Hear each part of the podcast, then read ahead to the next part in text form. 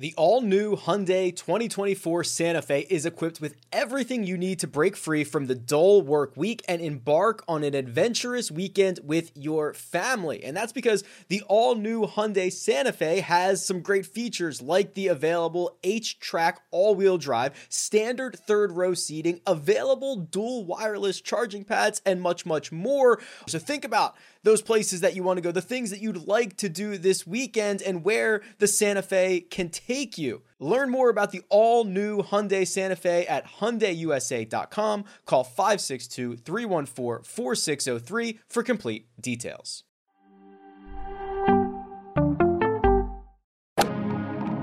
Freaking first cut.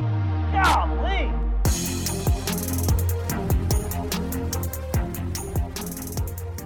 Welcome to the First Cut Podcast. I'm Rick Gehman, and this is your round three recap for this week's Wells Fargo Championship. And joining me to break it all down from the scene, it's Mark Immelman. Hey, Mark. How's it, Rick? How are you doing, man? It's good to be with you. Uh, man, it's been a crazy week of the year in Charlotte thus far. I'll tell you that for free.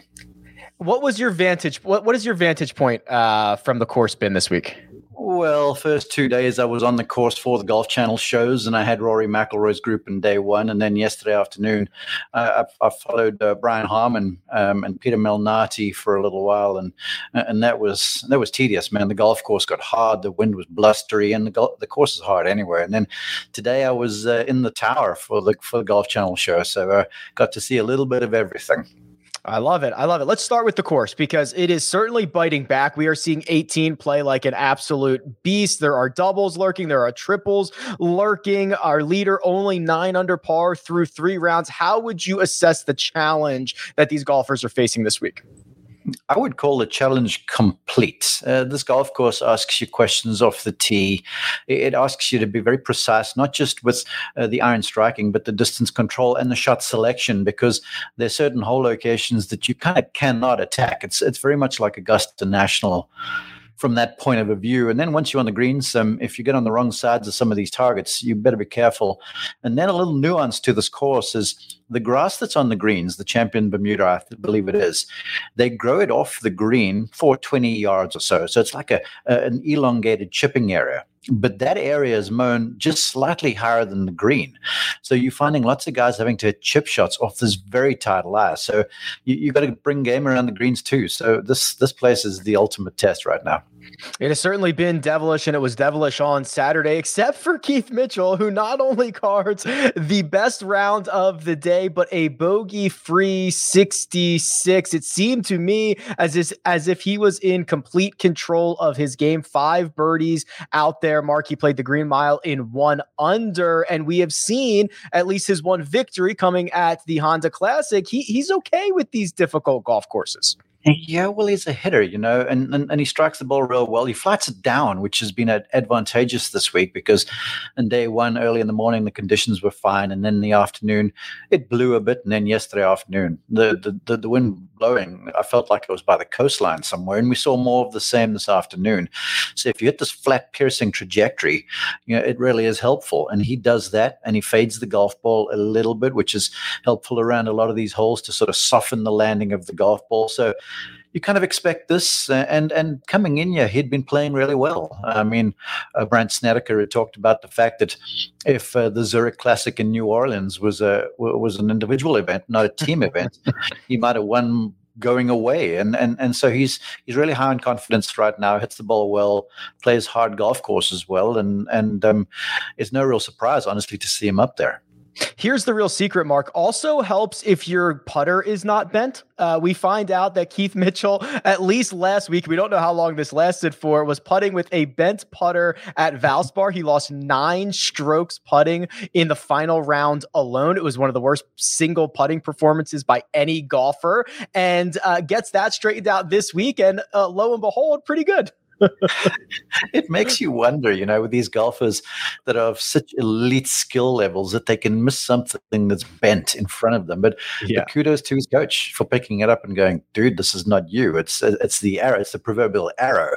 So let's fix that up. And they did, and lo and behold, he starts making stuff again. So uh, look, if nothing else, uh, good for Keith, and um, to that for everyone listening, it's a lesson for you folks at home check the lofts and lies on your clubs, all of them. They do bend, even if you don't bend them yourself. And and, and so it, it's it's a big pickup, and it's something most folks should pay attention to. I know in the game of golf, Mark, it's always the arrow. It is certainly never the Indian uh, whose fault it is. I can assure you of that. well, that's part of the key is to have a built-in excuse, right? So, right. so if you've got your excuse, it sort of lightens the pressure load a little bit, and then you can play more free. Absolutely. Well, playing free is what Rory McIlroy is doing. Follows up his Friday 66 with a Saturday 68. Really only one blemish. It was the double that he took on number 12. But Mark, you've had an up close and personal view with Rory McIlroy this week. Uh, I can tell you what the stats say, but I want you to tell me what your eyeballs say what my eyeball says is a guy who's got his swagger back. Um, I, yep. I, I, call his action for most of the round on Thursday afternoon, and you could see a guy that didn't have the, the furrowed brow. There wasn't the, the pursed lips and the and, and the grimace, if you will. You know, playing golf swing. I, I saw Rory hitting shots again. I, saw Rory. Look, he he drove the ball poorly, and he had a sniping hook off the eleventh that for me had my eyes popped um, because I've never seen him do anything like that ever. Uh, but but but he's got a little mojo going on. But the key for McIlroy to me, and it's freed up the rest of the game, is he is rolling it like a banshee. I mean, he made all manner of putts in round one en route to 72, which was one over. Then yesterday morning got out and hit the ball beautifully and made putts. And then today he made some great putts too. So that to me always lightens the load and takes the pressure off the ball striking and and if you're struggling with your swing then that pressure load is multiplied even more. So he looks like he's got a little of that bounce in his step and and he certainly is swinging more freely in my opinion. The club does look more on the line from a technical standpoint Eighth in the field in putting this week. Certainly, even the ones that he's missing look like they are going in. And Mark, you mentioned the hop in his step. I mean, we've got we've got fans back. Uh, I, am sure you can tell us what the what the atmosphere was like this week. But Rory has been very vocal about missing those fans. I'm not sure it's much of a surprise that as we start filling up these grandstands, Rory starts getting that hop in his step again. Yeah, I wouldn't be surprised. I mean, they love him, yeah, in Charlotte as much as what they would love uh, a Steph Curry who's from down the road, or or Cam Newton, quarterback here for a while, or Steve Smith. I mean, all of their heroes around here. Um, Rory is one of those. They they sort of take ownership of him around here, and at every turn, there's folks lifting his spirits, people shouting "Go Rory," and you get the sense that the lion's share of the crowd are behind him. And you would swear he went to Clemson University or or, or UNC Charlotte or whatever the case might be, because they own him here, and and I feel like uh, that's part of the reason why he's he's got a little going on because it's so easy when you're working on your game and things go a little down to sort of get down on yourself but the crowds aren't letting that happen. So, I, to a certain extent, they're certainly going to be a quiver in his, uh, an arrow in his quiver tomorrow afternoon.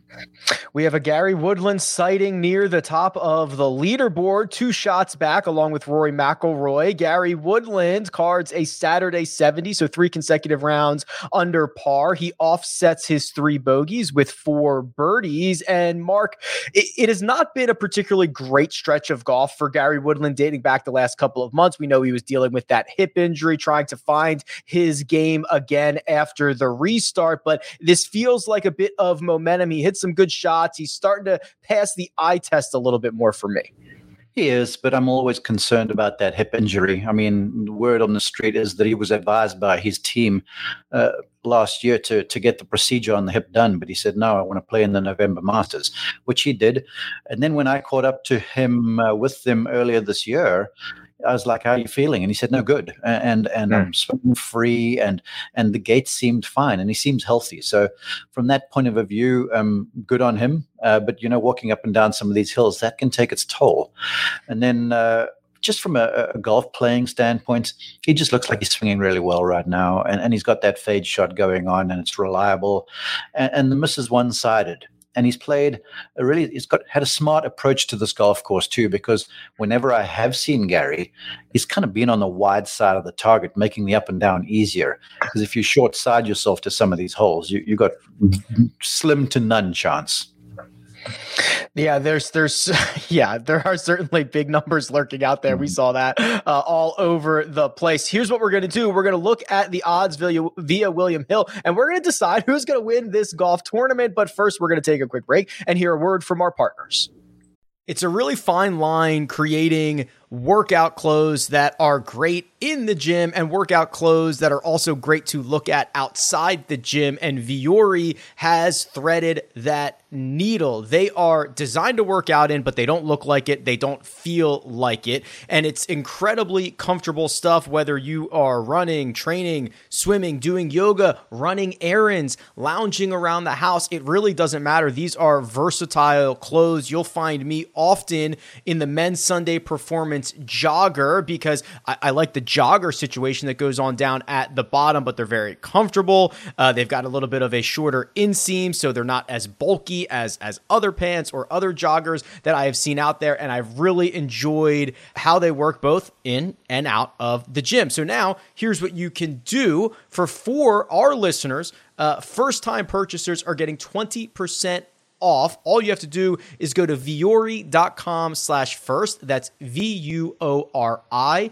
dot com slash first. Again, not only will you receive 20% off your first order, but enjoy free shipping on any US orders over $75. And here's my favorite part free returns. Yeah, go check it out. Vuori.com slash first and discover the versatility of Vuori clothing. And we're back. Mark, we've got Keith Mitchell at nine under Rory McIlroy, Gary Woodland in the chase pack, two shots back. Uh, you go all the way down to the fours. You get Viktor Hovland, Abraham Ancer, Patrick Reed. How far back, with the way that you think the course might play on Sunday, how far back are guys in contention here?